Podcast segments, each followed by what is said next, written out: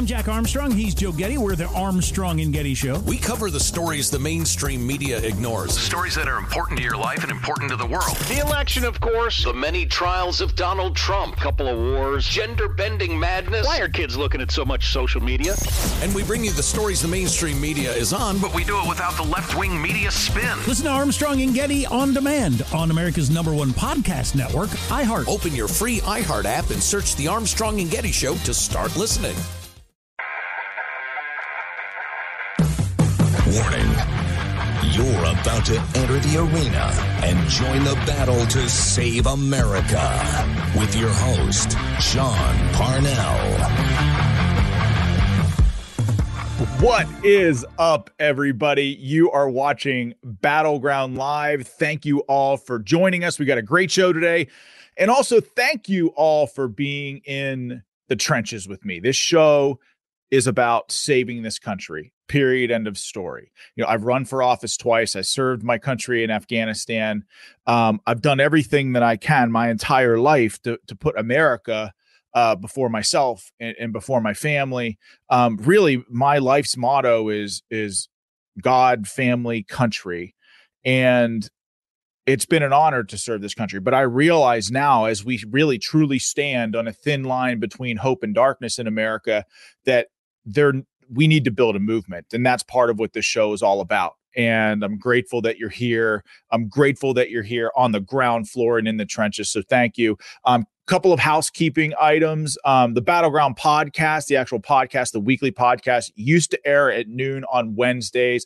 But now that we've rolled out the 5 p.m. show daily, we're trying to figure out the best place for the actual podcast to fit in. We're not quite sure. We might roll it out on Saturday. That way, we've got content um, rolling live streaming six days a week as opposed to having two on Wednesday. So stay tuned on that.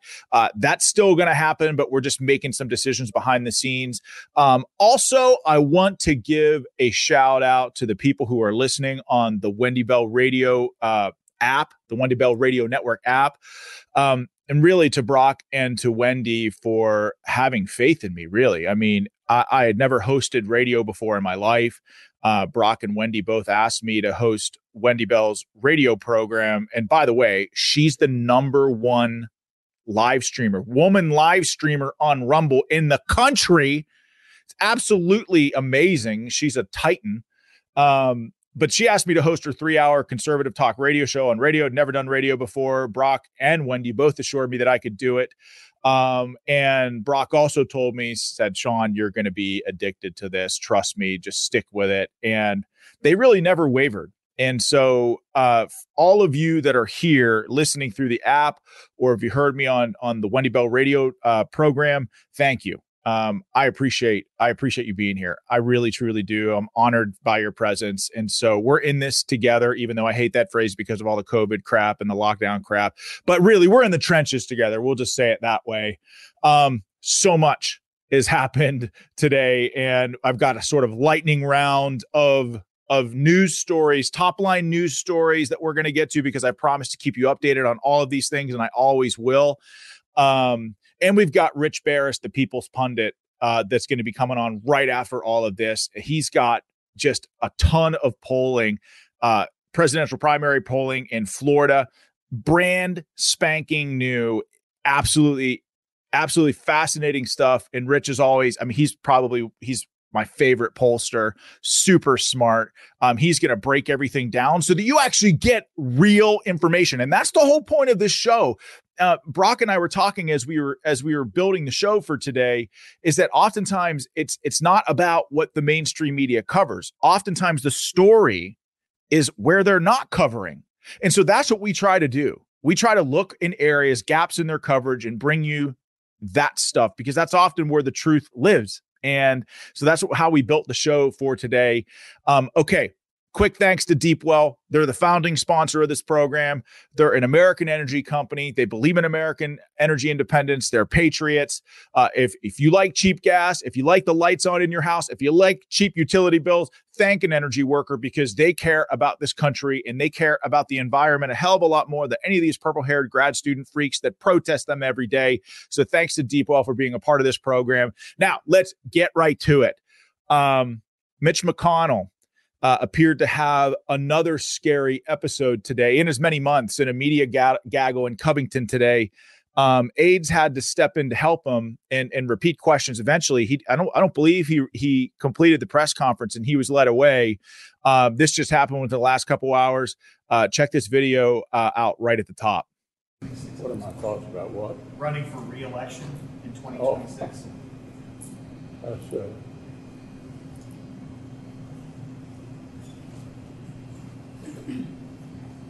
Did you hear the question, Senator? Running for reelection in 2026? yes.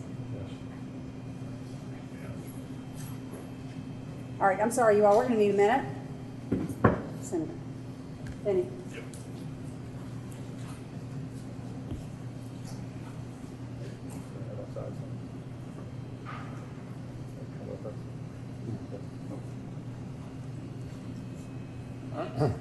Okay.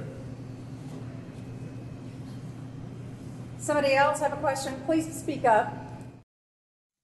Look, folks, I look, I don't always agree with Mitch McConnell.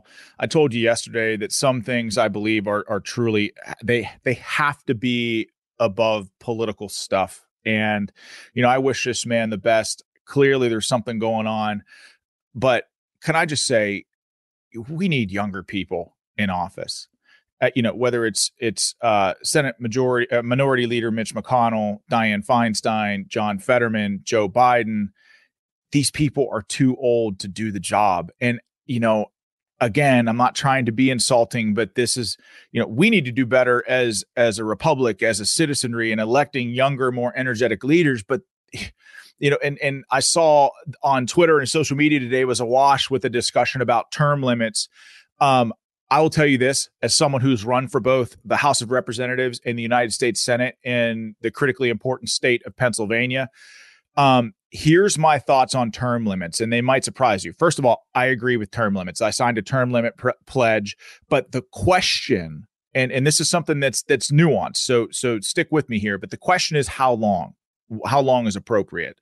Certainly, the founders did not intend for people to you know, like Joe Biden win, uh, enter the United States Senate at 32, stay in Washington for 50 freaking years. Nobody, nobody wants that. You end up with, you know, four or five different, you know, senior citizens and cognitive decline that end up being vegetables and mouth breathers in charge of some of the most important decisions in our country. That's that's that's not what the founders ever intended. However, the Constitution affords us, we the people, the right to select members of the Senate and of the House of Representatives as we see fit. And so, as long as we continue to elect these people, Constitution sets forth that they have a right to be elected and we have a right to choose. And there are some out there that would make an argument that term limits, term limits at, at the core of the argument are unconstitutional because of that. Um, so what's the right number look like? I think in I think in the House, I mean, it's important to give people enough time to learn the ropes, um, be ahead of a committee, uh, you know, get some sen- seniority and make some real decisions that, especially if you're a conservative, that that help and save this country. I think eight years in the House is probably fair. You know, I think in the Senate, maybe two, maybe, maybe three terms, but three terms in the Senate is 18 freaking years. That's a long, long time. And so uh, the other part of the term limit discussion that I think is really important is that if you term limit out our representatives, the people that we choose. So you might really like your member of Congress in your respective state or in your district. Um, if we term limit those people out, what will end up happening, you hear all this talk about the deep state, and I talk on this program all the time about entrenched bureaucracy.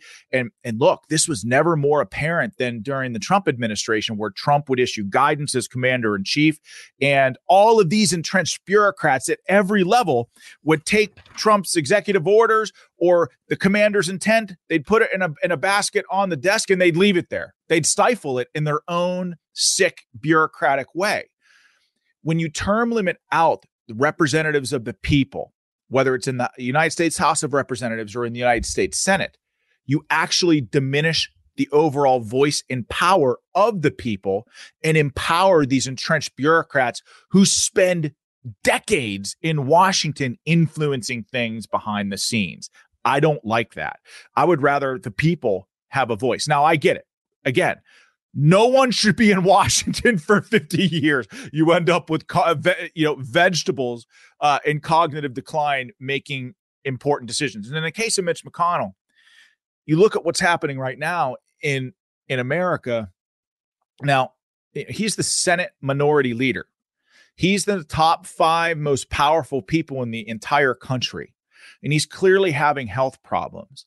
And so while the Democrats are uniting and consolidating power in ways in which we've never seen before in this country, one of the stoppers, one of the per, one of the people, one of the people who are holding the line against these radical Dems are guys like Mitch McConnell. I, I would just say to all of you, I, I wish him well. I'm going to pray for him tonight and I'm going to pray for his family. I hope he's okay. But we need, you know, leaders in the House of Representatives in the Senate. We need them in fighting shape. So just a thought. We wish we wish Senate majority or minority leader well, but this is concerning. Uh, let's pivot real quickly to the Colorado kid, uh, Jaden, with the Gadsden flag. Well, the school who kicked the kid out of class for having that flag on his backpack has decided to allow him to keep wearing the patch at school folks, this is a huge, huge deal. This is a win uh, for our culture on our side. So, the Vanguard School, I'm going to read you a little bit of their statement. Said last week, a student came to school with patches affixed to his backpack with half a dozen patches depicting guns, weapons, one referencing alcohol. Um, this, not talking to to Jaden, okay, uh, talking about this kid. Um, but let me see. I want to read you the most important part. Okay, uh, from from Vanguard's founding. Now, Vanguard is a school, and I'm reading the statement from the school board. From Vanguard's founding, we have proudly supported our Constitution, the Bill of Rights, and the ordered liberty that all Americans have enjoyed for almost 250 years. The Vanguard School recognizes the historical significance of the Gadsden flag and its place in history. This incident is an occasion for us to reaffirm our deep commitment to classical education in support of these American principles. Folks, this this is this is worthy of a drink.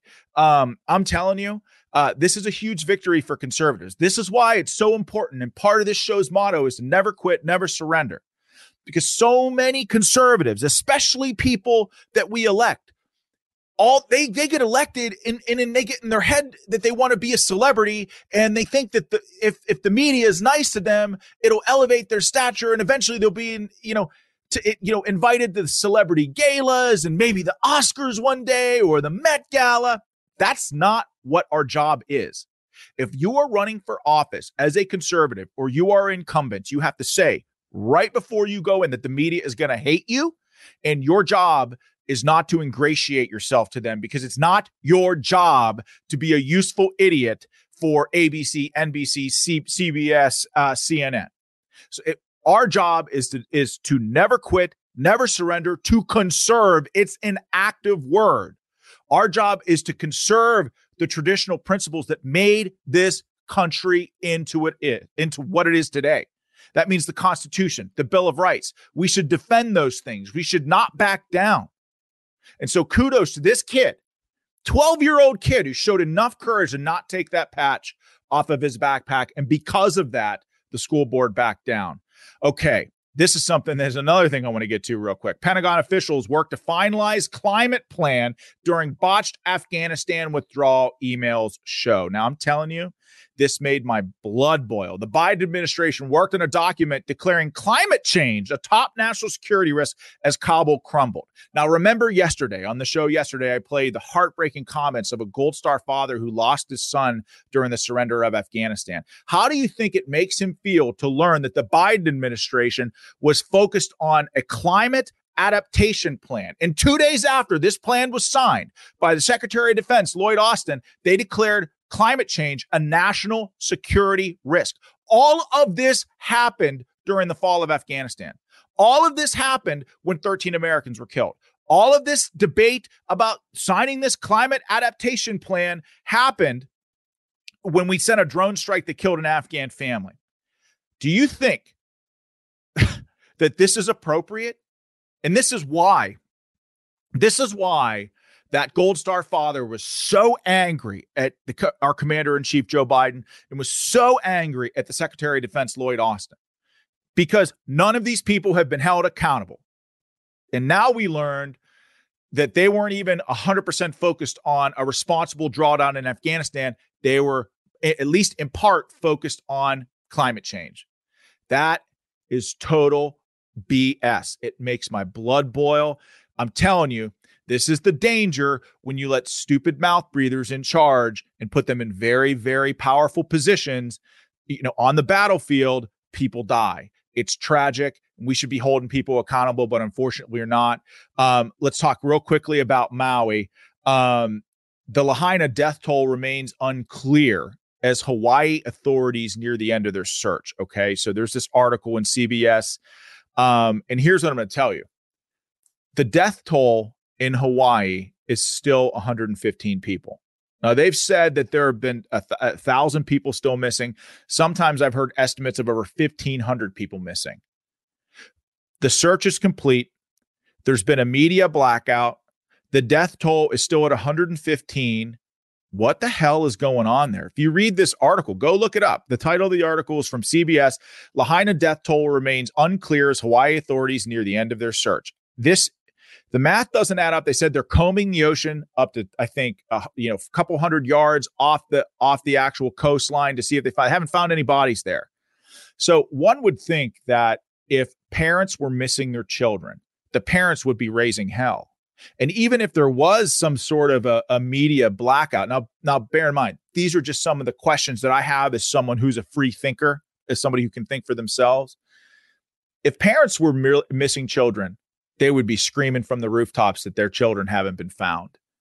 No media blackout in the history of the world could stifle that. You know, even if ABC, CBS, NBC weren't covering it, alternative sources like Fox News, The Daily Wire, others would. So where are these people? Were people incinerated to the point where they can't identify them at all? I think that might be the case. I also think that entire families perish together. Because if entire families perish together, there's no one left to complain. And this is why, look, I'm just speculating and thinking here. I don't know the answer to any of these questions, but this is why transparency in moments of crisis are so important. And again, Democrats control every lever of power right now, both in Washington and our commander in chief of Joe Biden. The vast majority of things, as he said, in reference to Hawaii were either no comment or he was likening, trying to meet, he was likening his you know, lightning striking his house and almost killing his cat in, in destroying his 67 Corvette. He was trying to make it out to be that, oh, he's just the same as all these people who have lost everything. And oh, by the way, it was just a kitchen fire. like it was under control in 20 minutes. Uh, it seems like Hawaiian officials made the wrong choice at every single level, whether it was shutting off water. Again, if you run out of water in the midst of a wildfire and you are an island in the middle of the Pacific, only a mouth breathing Democrat could do that. I'm, I'm, telling you, and it's not even just a Democrat. I don't want to impugn you know, the moderate Democrats who look at this stuff and think this is insane. This is some hippy dippy water guy who wants to worship and revere water. It, it doesn't, he, it's absolutely crazy. Uh, police blocked people from escaping inexplicably. Firefighters said that the, the, the blaze was under control. Um, Everybody's blaming climate change. Clearly, it's not. Now they're saying the wildfire is because of colonialism, but clearly that's not the case. It was just power lines and in an overt focus on diverting those resources that were appropriated to clear cut around power lines, diverting that stuff to climate change BS. It's not climate change that's dangerous, it's the climate change policies that are deadly. Again, nobody's been held accountable. So, but whenever I have questions, whenever I have questions about what's going on, I do some digging and look for survivor testimony. And I want you all to listen to this this courageous survivor about what happened in Maui and that way you got the information but but check this out. It's it's really bad out here. It's really bad. I don't know how much is on the media. I haven't had a minute to look at the media, but um, people are finding whole families in cars that are just charcoaled and fried. Um, my best friend Michelle, her friend, her brother's uh, family, just in the car. They find the car and they find mom and dad in the front seat and the three kids in the back. The other bad thing is that um, school was out that day that the fire raged through Lahaina. So parents were at work and all the kids were at home. So there's massive amounts of children who perished. We've been taking supplies. No one's been sleeping. We have three families in our home in Kihei. We're trying to open up a second home, and now we're trying to get um, homes for people who have lost everything. Um, the roads are crazy. It's hard. You know, there's only one road going into Lahaina plus the backside, and the backside's pretty dangerous. We got Ignite a Life up, helping as best we can. We spent the entire day taking care of our patients um, at the office at Maui Cardiology. At two o'clock, we closed and we started shopping for folks. Um, and we sent out three um, three Suburbans and, and three other trucks full of supplies this morning through the Hawaiian Canoe Club. We're continuing to help. People are not sleeping on this side.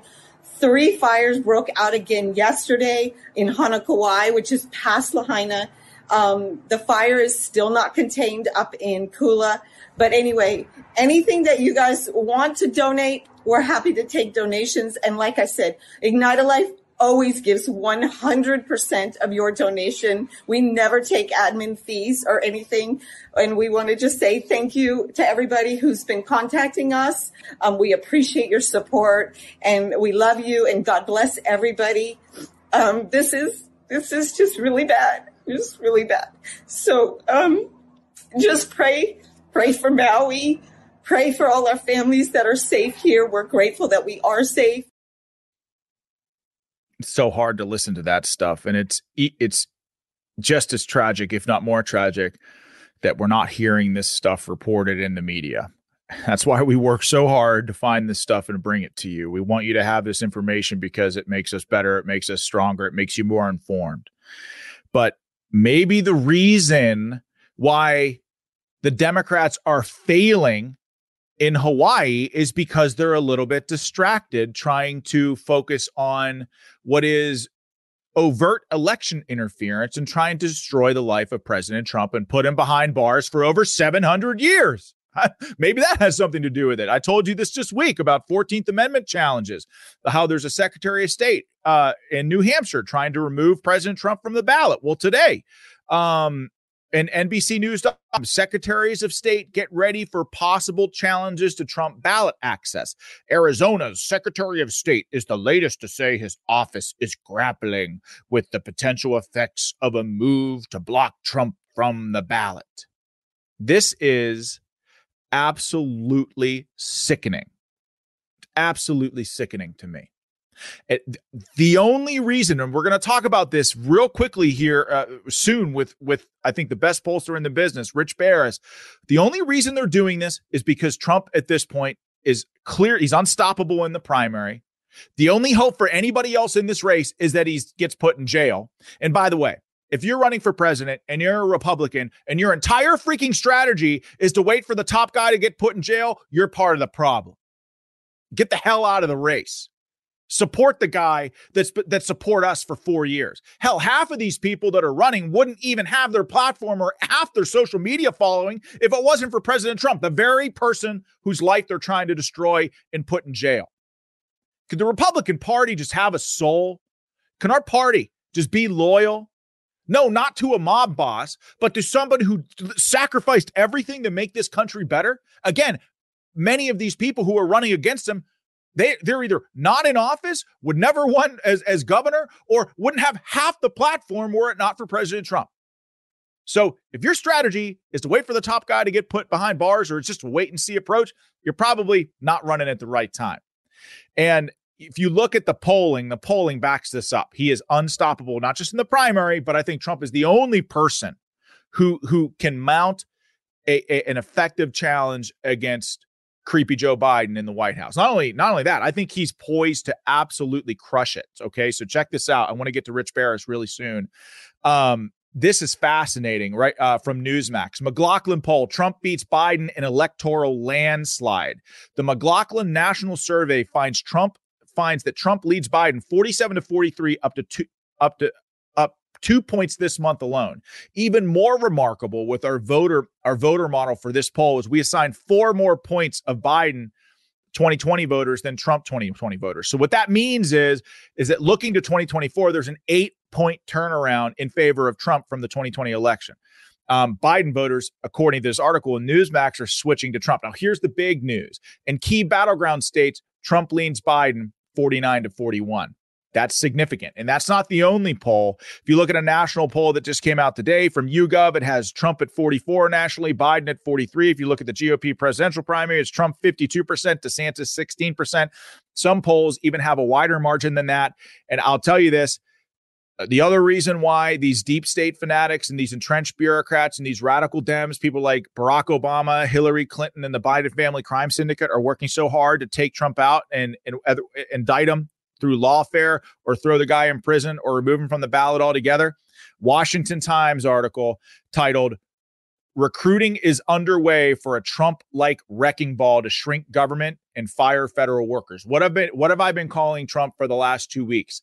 He's going to win in 2024 and hell hath no fury like like the wrath of President Trump when he becomes president. They're already interviewing and looking for people to act as a wrecking ball to shrink the size of the federal government.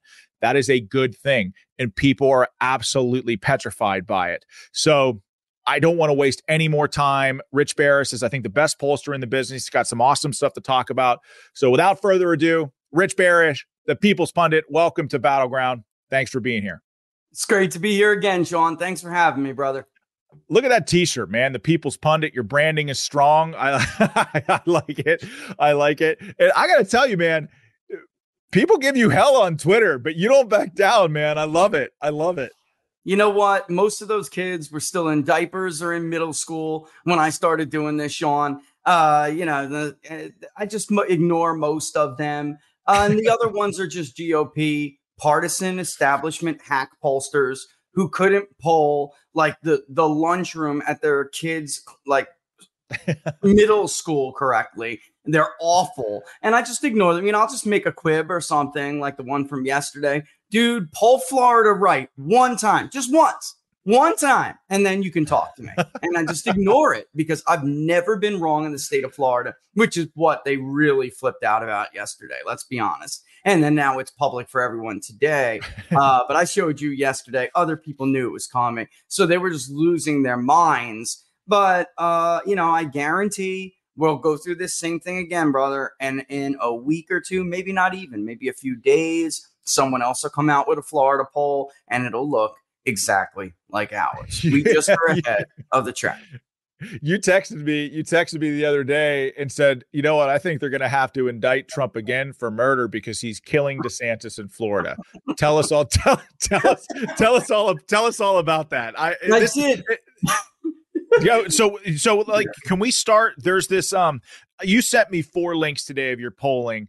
Um yeah. i'd like to start with we'll start with the map of Florida. Okay. Yeah. Um, and we'll start with that. So let's go ahead as soon as we can and get the map of Florida graphic up there for people That's to great. see.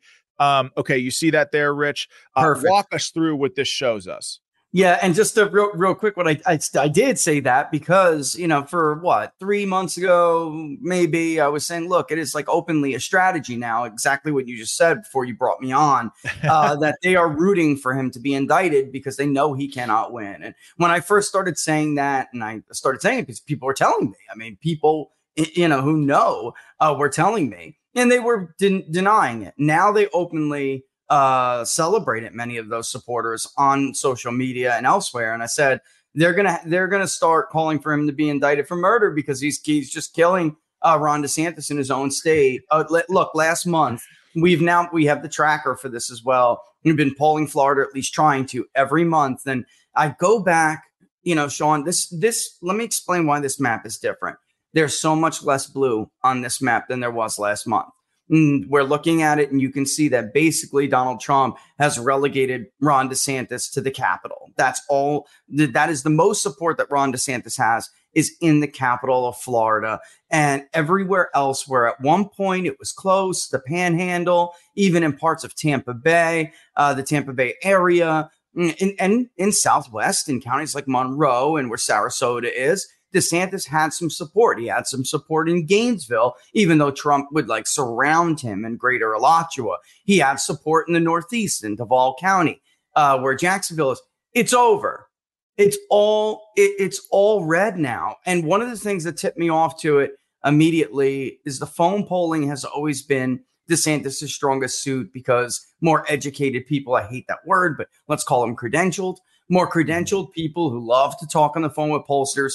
Um, they talk, you know, a lot more and they supported DeSantis at one point. The problem, DeSantis and everybody is having now, Sean, the reason why this race is blown wide open is because Trump is now winning college educated Republicans as well. And it's it's not even close. He's the majority of four-year college degrees and a plurality and or a majority with post grad degrees in many of these states. So this is now a complete and to look at the the the, the panhandle.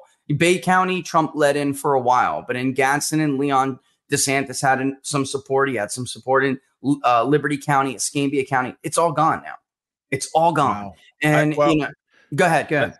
No, I, I, it's just fascinating. I, I, first like as I as I as I'm looking at this map of Florida, I'm reminded that there that there's a hurricane that's you know on a crash Tragic. course for Florida, and obviously, you know, we are praying for for the people down there. We have people that watch this show that are that are from Florida. They're still hunkered down watching Battleground, but uh, and and and DeSantis is as the governor of Florida is in the thick of preparing for that disaster. And and I always say, you know, we talk politics and and Trump versus DeSantis be, and and everybody else because that's the primary and stuff. But DeSantis, I mean, he's one hell of a governor, and I, I wish him all the best down there as he preps uh, Florida for this hurricane. Uh, but he's done some pretty damn damn great things for Florida, and so much of this red on this map that we're looking at uh, uh, he he's responsible for some of that, right? In terms of registering new Republicans. You know, I I honestly I got to disagree. I do. Okay. yeah. Okay. I mean, all right. All we've right. gone over this. Actually, Ron DeSantis is the first governor in um, more than three term, three different governors who experienced population declines. Uh, the big renewal of Republican support in South Florida, and listen, I'm not saying this to be a Trumper or anything. It's just the truth uh, Miami Dade experienced population decline or stagnant population back to back now for the last few years for the wow. first time in over a decade. So what really drew drove this, Sean, you know, and Trump got 30 plus 33% of the vote in 2016 in Miami Dade, for instance. But what he did do was go back down there and change Obama's policies uh, towards Cuba, immigration policies, which the Cuban community 100% agreed with. Remember, they basically split their vote between Romney and Obama. We, you know, we started to see Cubans drift away from Republicans for for a hot minute there. Didn't didn't last because Obama went too far to the left.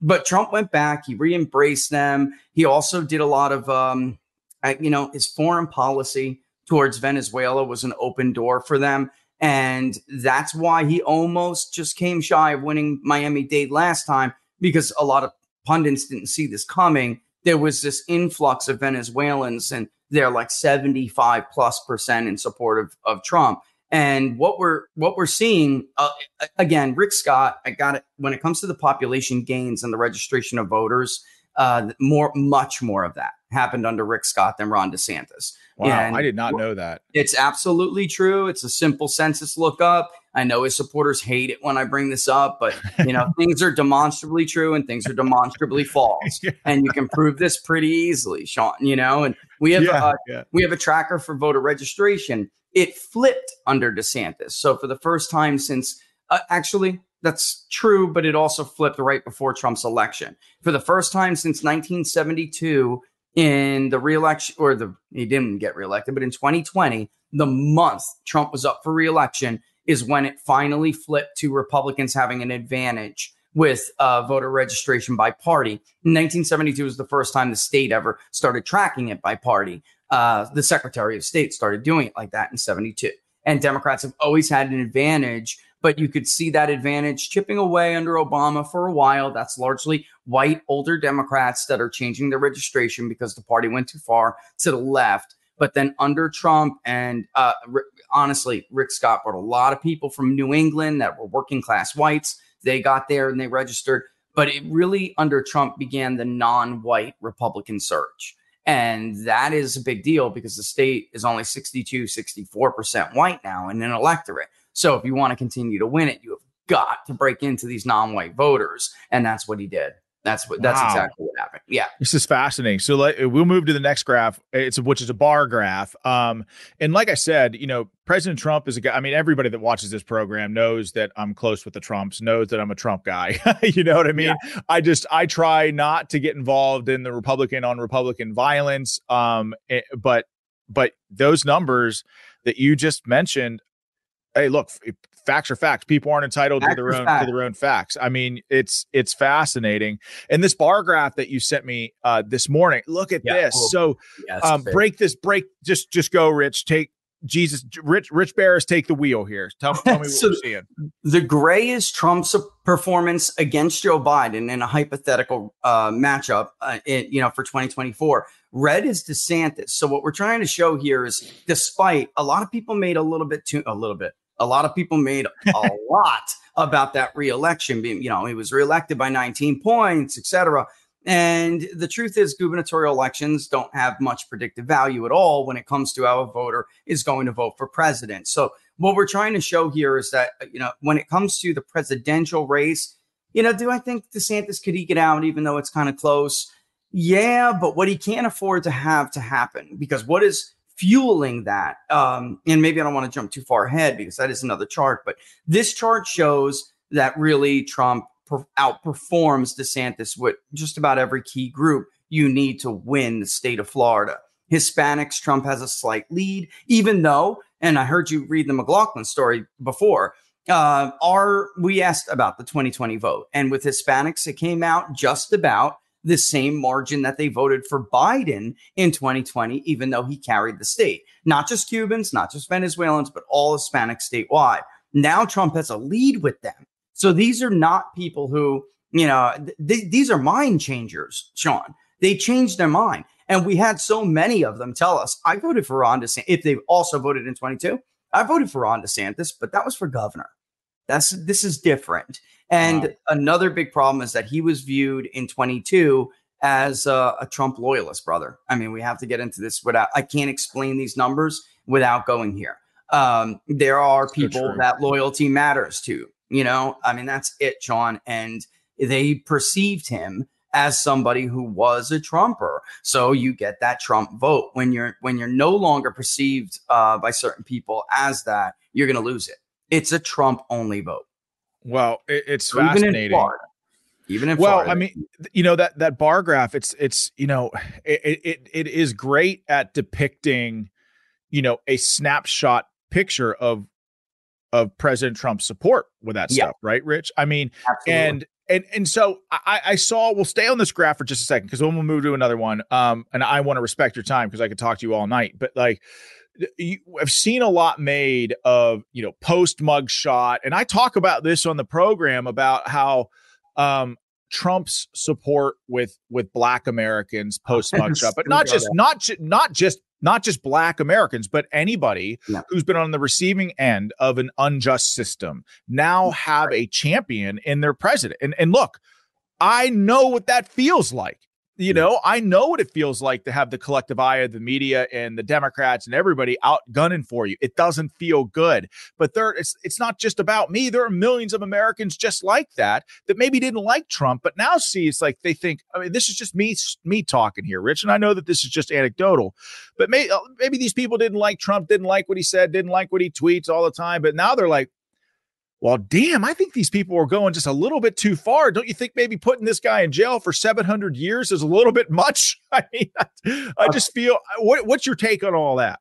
I, you know, at, all data is all data really is anecdotal, and uh, you know, if, if you know people, like I feel like a lot of pundits know nothing about the black community, and they try to, you know, Republicans are so funny to watch them struggle to try to appeal to black voters, and at the end uh, of, of of all their attempts, years later, it really is something like this. I I believe uh, that has the potential to have a breakthrough because you're speaking to someone else's experience. You're touching someone in like intimately with with we share this pain. We share this glory. You know that's what nationalism is all about. Sean shared suffering shared past shared hopes for the future. And when you can relate to somebody like that that is what opens the door and that is why republicans have not been able to make that much of a dent in uh, support with black voters that Democrats enjoy. They have the relationships, they have the shared history, they have the shared past and the shared hope for the future. It may not be true,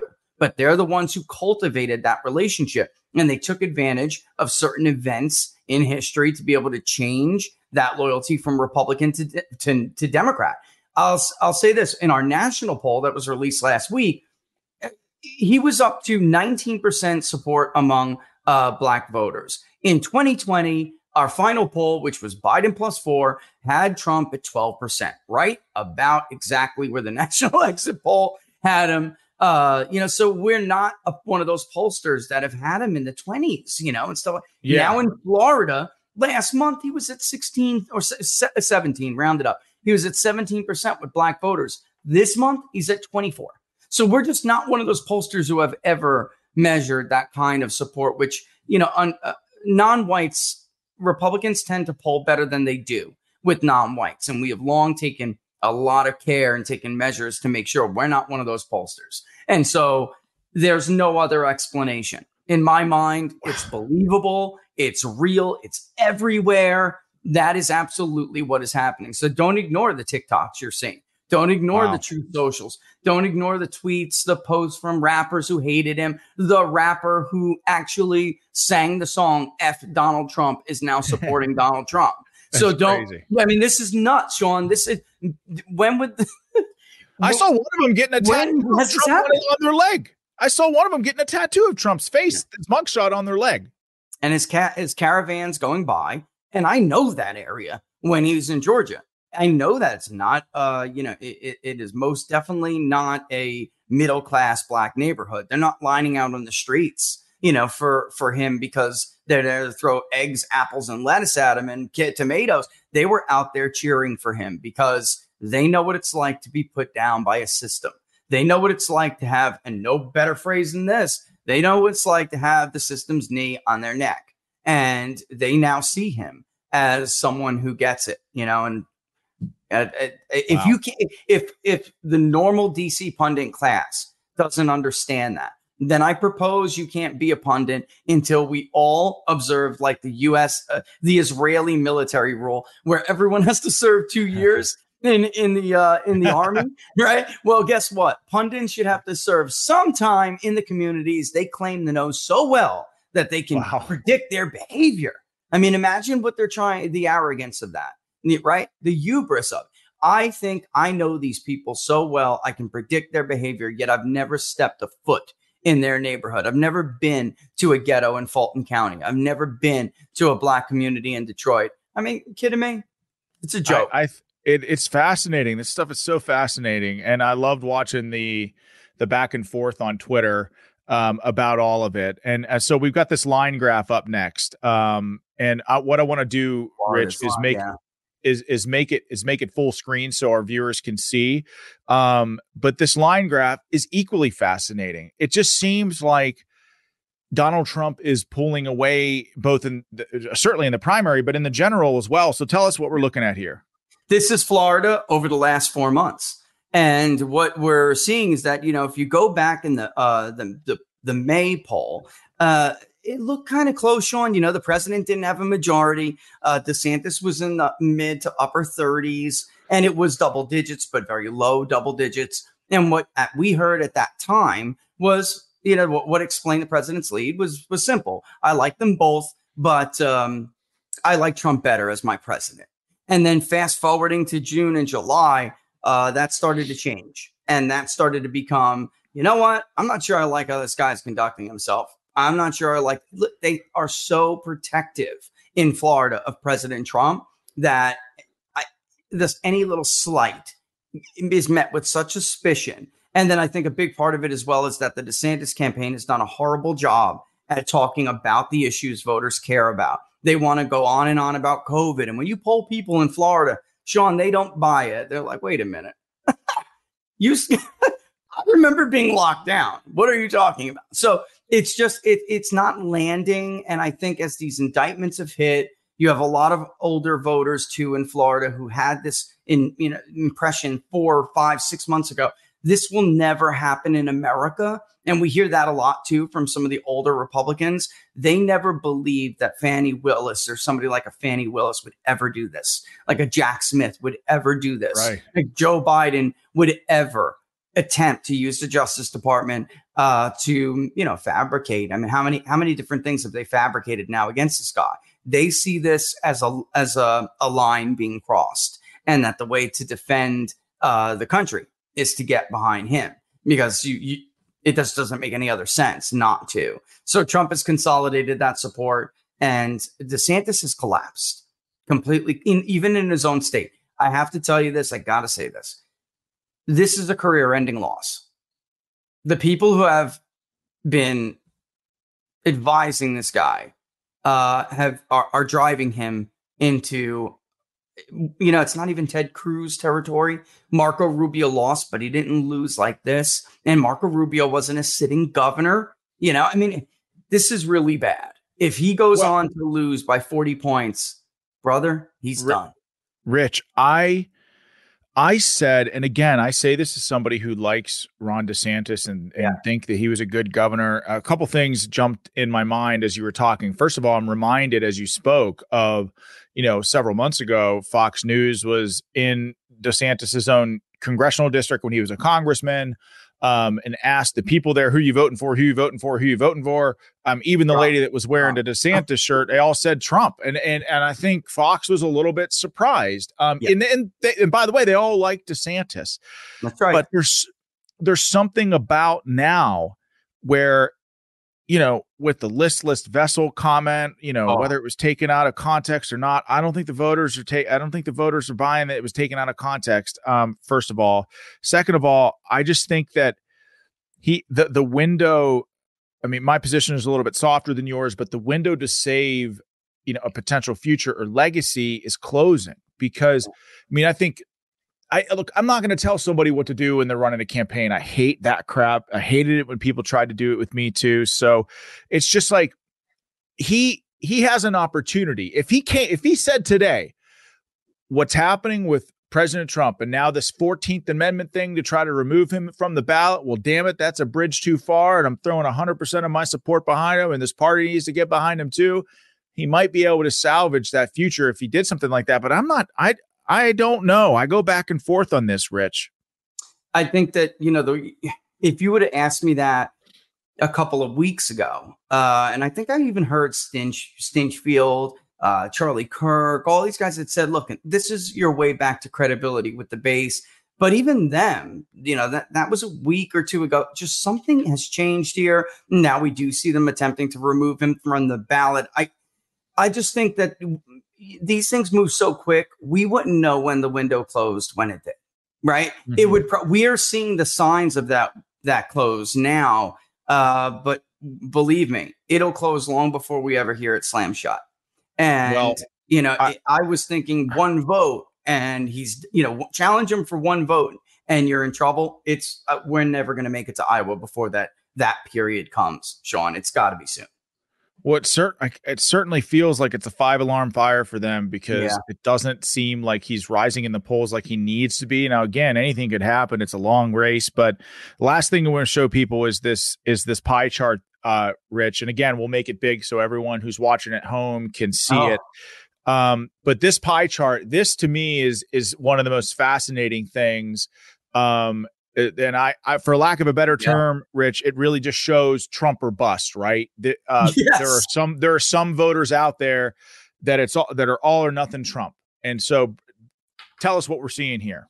You just nailed it. Um, and I wish I would have figured out that this was the best way to display this, not just in Florida, but because it's nationally, it's in California. We just didn't get that one done and over to you yet, but we have California coming, Texas coming, everywhere. Sean, this is what we see.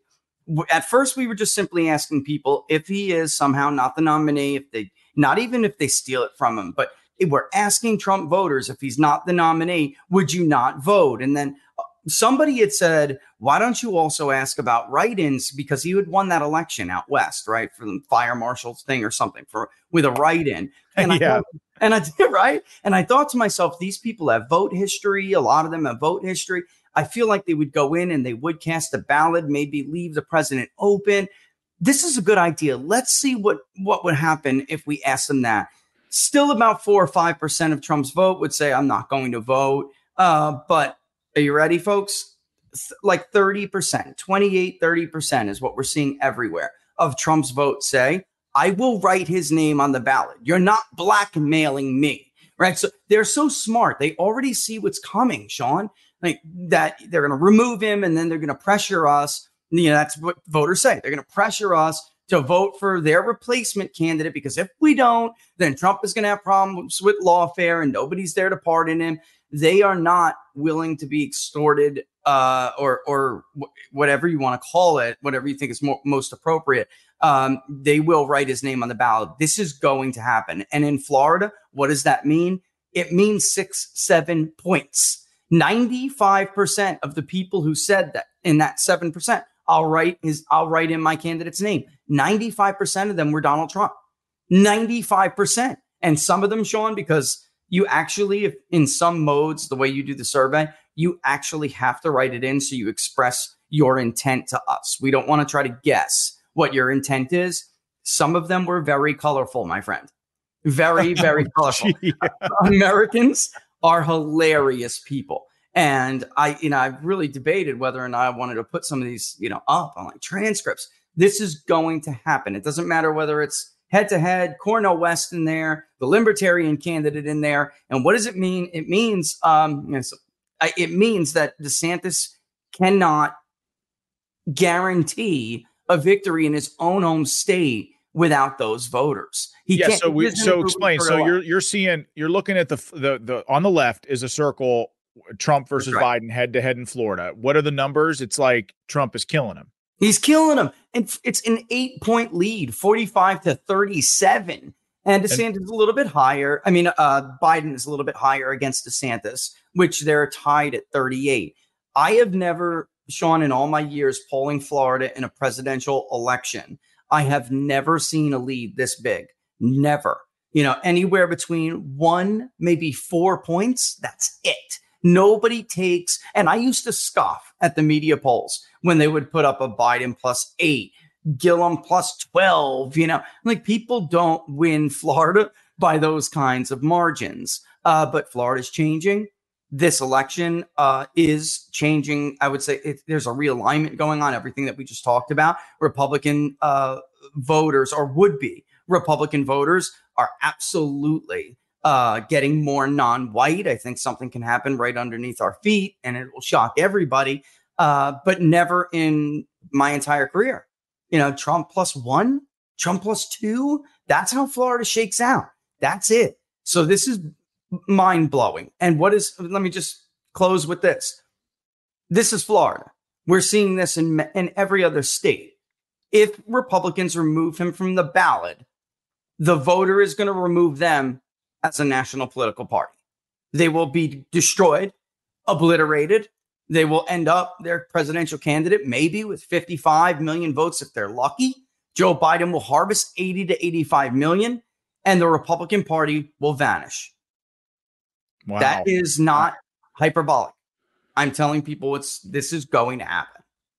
Wow, that's a hell of a prediction, Rich, and it's a scary one. I I, I certainly hope that the Republican Party you know, I, I think, you know, the idea that President Trump and this narrative that President Trump can't win in a general election to me is flawed in a in a in a great many ways, but even just by the numbers, he he garnered more votes than any other Republican presidential candidate ever. He he's the last he's the first Republican to win the critically important swing state of Pennsylvania since Ronald Reagan and the only reason he lost in 2020 is because in every facet, in every way, the deck was stacked against them and, and from them basically rigging or fortifying, whatever you want to call the election, whether they're harvesting ballots, chasing ballots, whatever.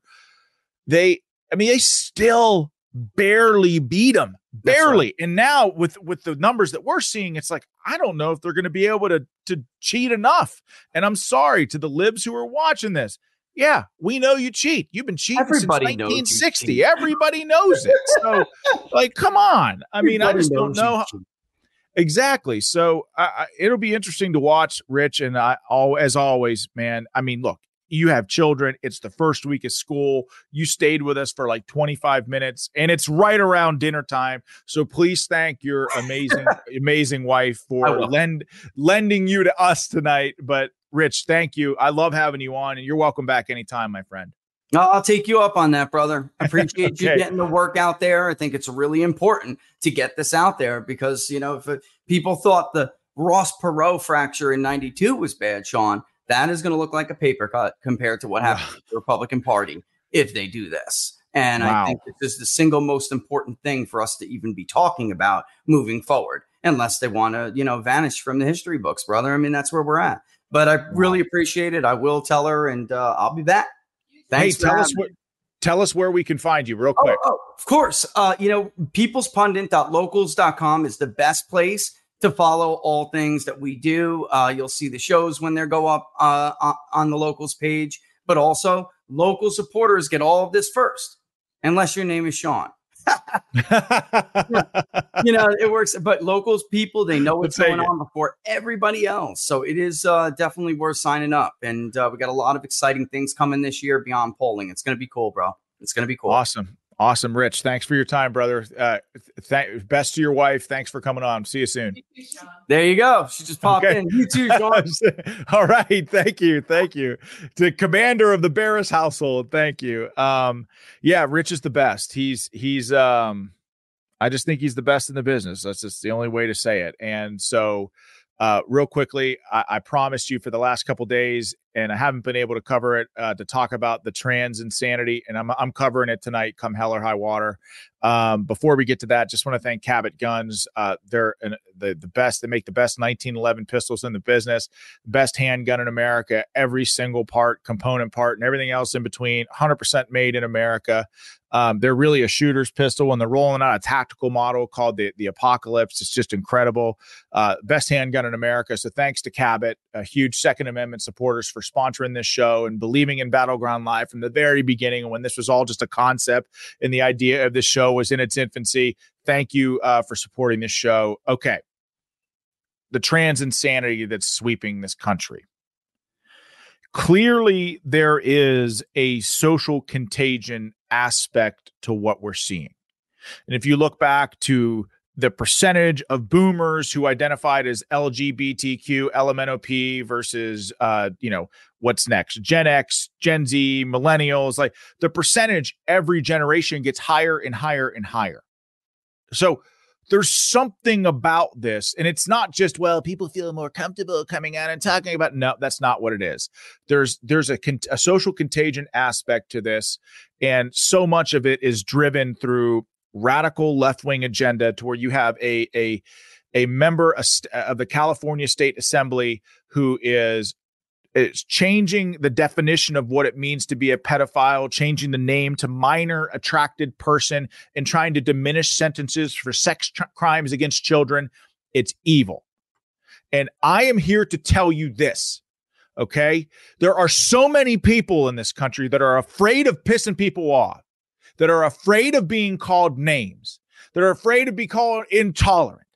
I'm telling you, don't listen to that. Who cares what those mouth breathers think? If those people hate you, if those people criticize you, if those people stand against you, well, then you are doing something right.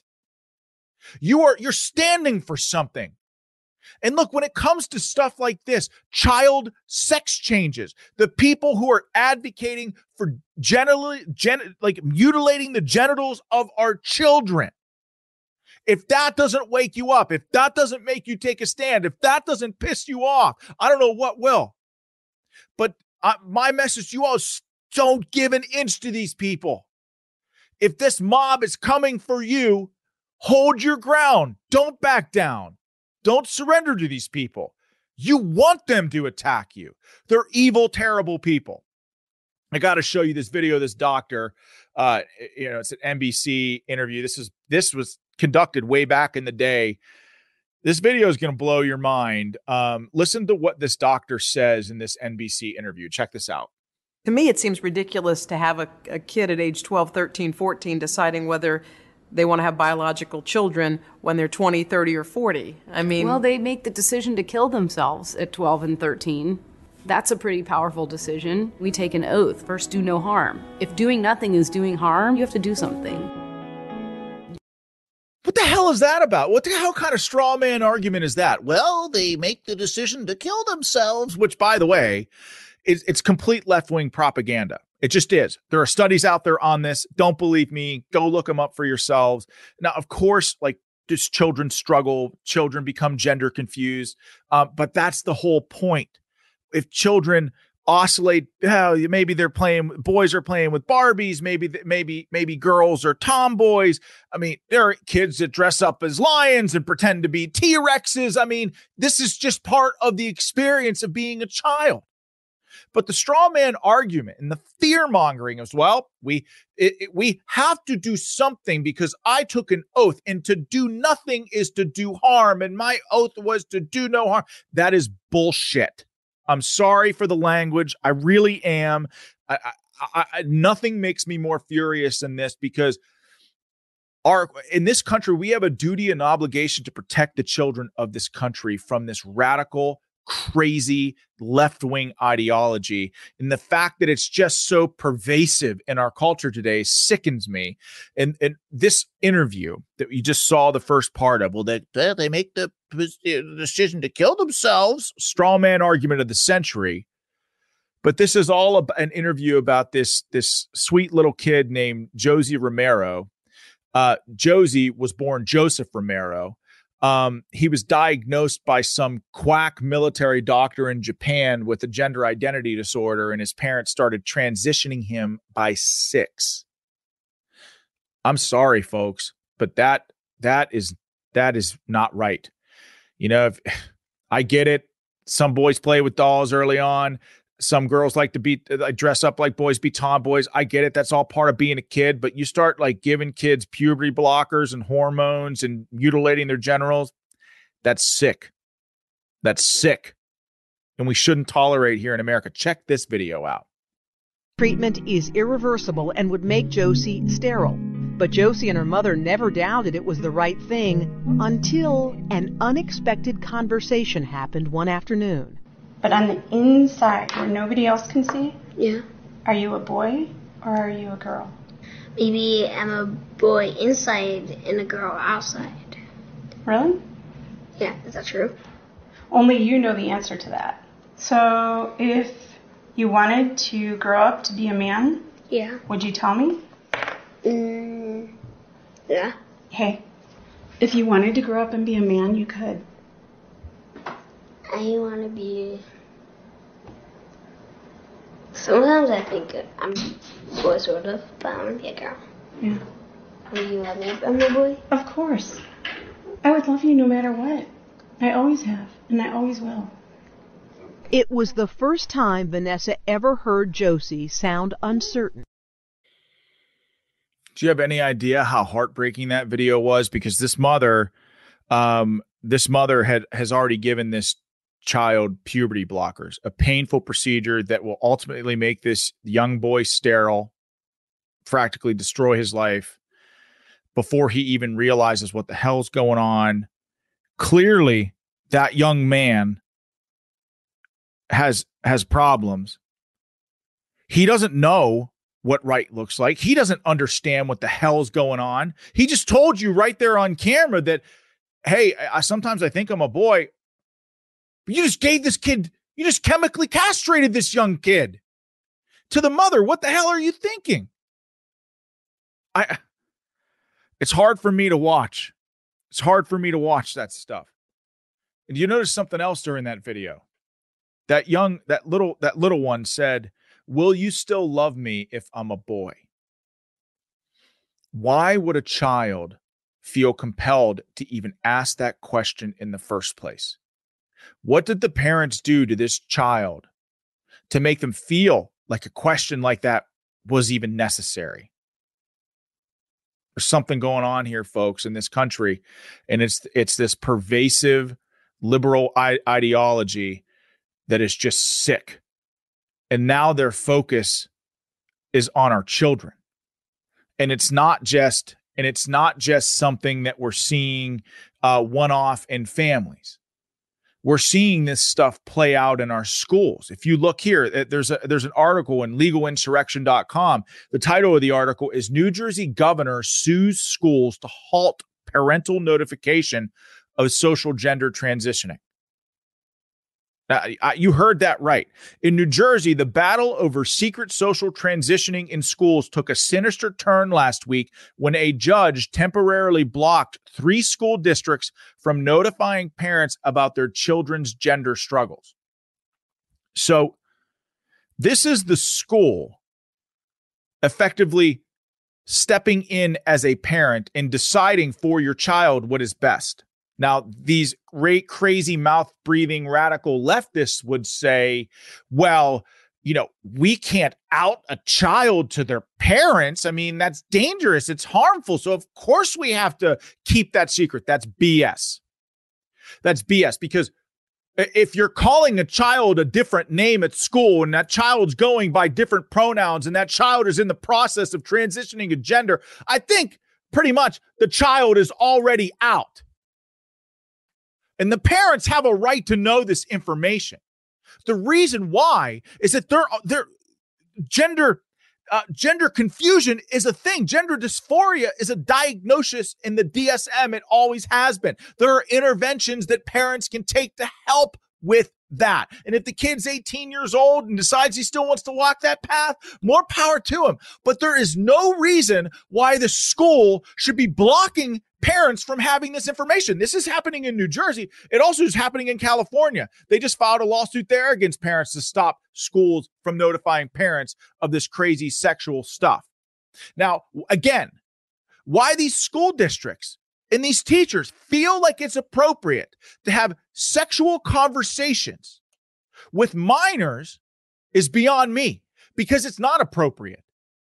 When when you when I grow up, when I grew up, my parents were like, "Hey, any any adult that's trying to keep, have you keep secrets from us, you better tell us because that's that's sick behavior. That's grooming type behavior. It's our job as parents to protect you, to look out for you. What the school is doing is ridiculous.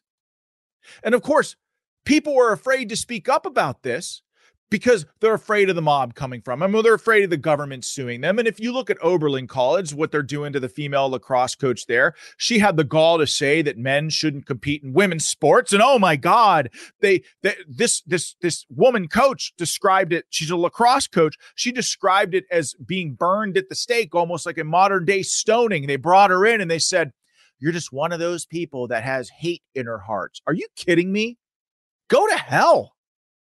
A man playing lacrosse against women? Are oh, are you kidding me? Women could get hurt. Of course, men have advantages. I mean, but here again, this woman stood her ground and she's being punished by everybody else around her. That's why I say the only pathway the only pathway forward is directly through. We cannot cannot back down from these radical, crazy people who are doing everything that they can to brainwash our children that this kind of crap is okay. That government and and and in schools are, are replacing the role of parents. That's how the state, these communist liberals, that's how they see you. Your kids aren't your kids. The kids are property of the state. And that's why they're pushing this propaganda on our children. But here's the reality. Here's the truth. Here, this is just my two cents. These teachers at every public school, my taxes pay their salary. Those teachers work for me. They report to me. What I call my child, they call my child. Period. End of story. They go by their God-given birth name. Period. It's it is not their damn right to make those changes for me as a parent. So, folks, don't let them scare you. Do not back down to these leftist, mouth breathing communist freaks. Stand your ground. Do not ingratiate yourself to these people and conserve. You are a conservative. Conserve. You're in the trenches. You're watching Battleground Live. Put your helmet on and get in the fight to save this country because we need you. America needs you. So, as always, people, thank you so much for watching. Again, official Sean Parnell look. Tactical pup shirt says Republican. Uh, politics is hell written there on the helmet. You got all sorts of Battleground Apparel Company merch that we just launched on the site. We've got Do Not Comply shirts. We have shirts that say Never Quit, Never Surrender. Um, we've got uh, Do Not Comply. We have Liberty or Death shirts. I mean, these shirts are, are I mean, they were on our third order of them uh, because, you know, Parnell's platoon, you all are in the trenches with us. So officialseanparnell.com. Check out the check out the apparel. If you like what you see, grab a shirt, be, join the platoon. Um, like this video, it's so important. Rumble notices that stuff. It helps us in the algorithm. And subscribe. Um, subscribe to to my page on Rumble. It's completely free. We're always going to keep it free for you. And you all doing this stuff. Um, you all doing this stuff helps us. And I have to say before we go, um, Outlaw Dogs, you gave five bucks in the in the super chat. Thank you. Um, you know, you don't have to do that, but hundred percent of of what's contributed and donated to this show will go right back into investing in the show. New camera equipment, new studio, bring you more content, better content. Maybe I can get my studio away from my cat's litter box. I don't know. It's a dream. Um, but you all doing stuff like that helps me achieve it. Um, again, this show is for you. Period. Full stop all about saving this country. It's all about getting in the fight and staying involved. So thank you for watching Battleground Live. We will see you tomorrow at 5. God bless you all, and God bless this exceptional nation that we call home. Take care.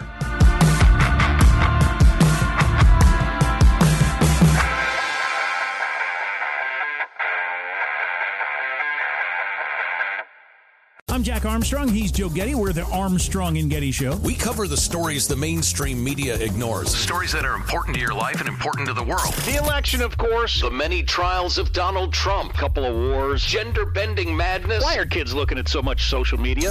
And we bring you the stories the mainstream media is on, but we do it without the left wing media spin. Listen to Armstrong and Getty on demand on America's number one podcast network, iHeart. Open your free iHeart app and search the Armstrong and Getty Show to start listening.